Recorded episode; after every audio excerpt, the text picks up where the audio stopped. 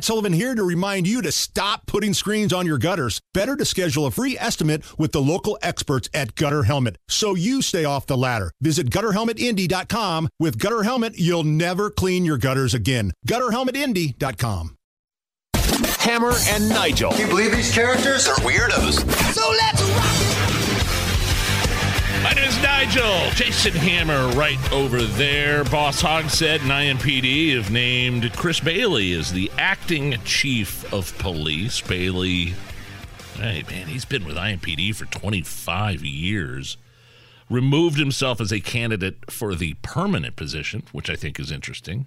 He doesn't want to be the lackey for this awful governor. I'm sorry, government in Indianapolis. Yeah. So he'll do it in the interim, basically. Why? I mean, did we ever really figure out why Randal Taylor stepped down? I'm sure there's I a mean, lot uh, of you know chatter inside you know the mayor's office. I think they wanted him to stay, but not in in the same capacity, or I don't know. There there was a lot of things I feel like behind the scenes that were that we'll never figure out. and maybe Chief Taylor didn't want to listen to this civilian merit board, which dictates the Sure. policy now. Oh yeah, because your city county council made that a thing.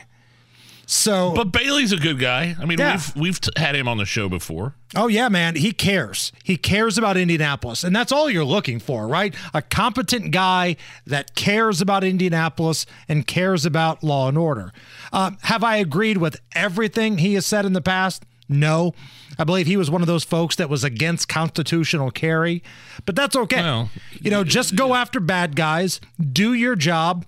I know you're not going to get a lot of uh, appreciation from the city, county council, and the mayor's office, but do that job until they find somebody else. Uh, statement from Indy FOP. Want to hear just a little bit of that?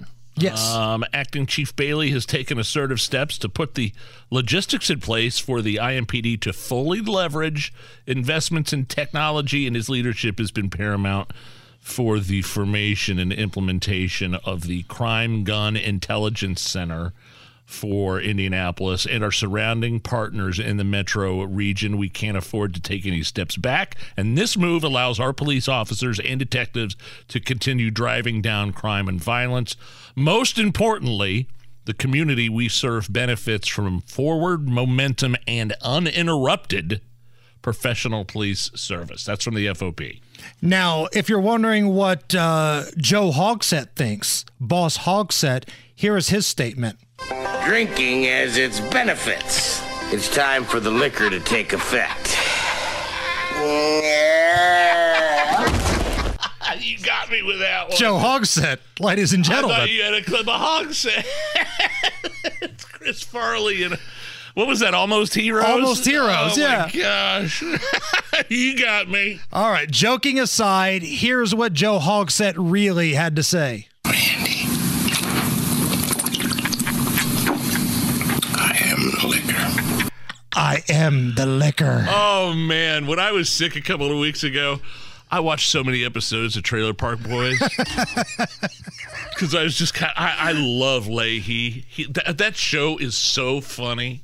It is so good. That's uh, Lahey from the you know Yes. the Trailer Park supervisor from uh, the Trailer Park Boys. Allison, can I hear Chris Farley one more time? Because I, really want one. everybody to close your eyes, unless you're driving, of course. Close your eyes and visualize Joe Hogsett saying this. Drinking has its benefits. It's time for the liquor to take effect. he passes out. Falls over right on the floor. I love it in that scene because Matthew Perry goes, "Well, maybe you shouldn't drink. We we, we all know how you get when you get drunk." And Chris Farley goes, "Oh yes, we do." So best of luck to uh, Chris Bailey as he takes on basically the interim tag as chief of police. Yeah.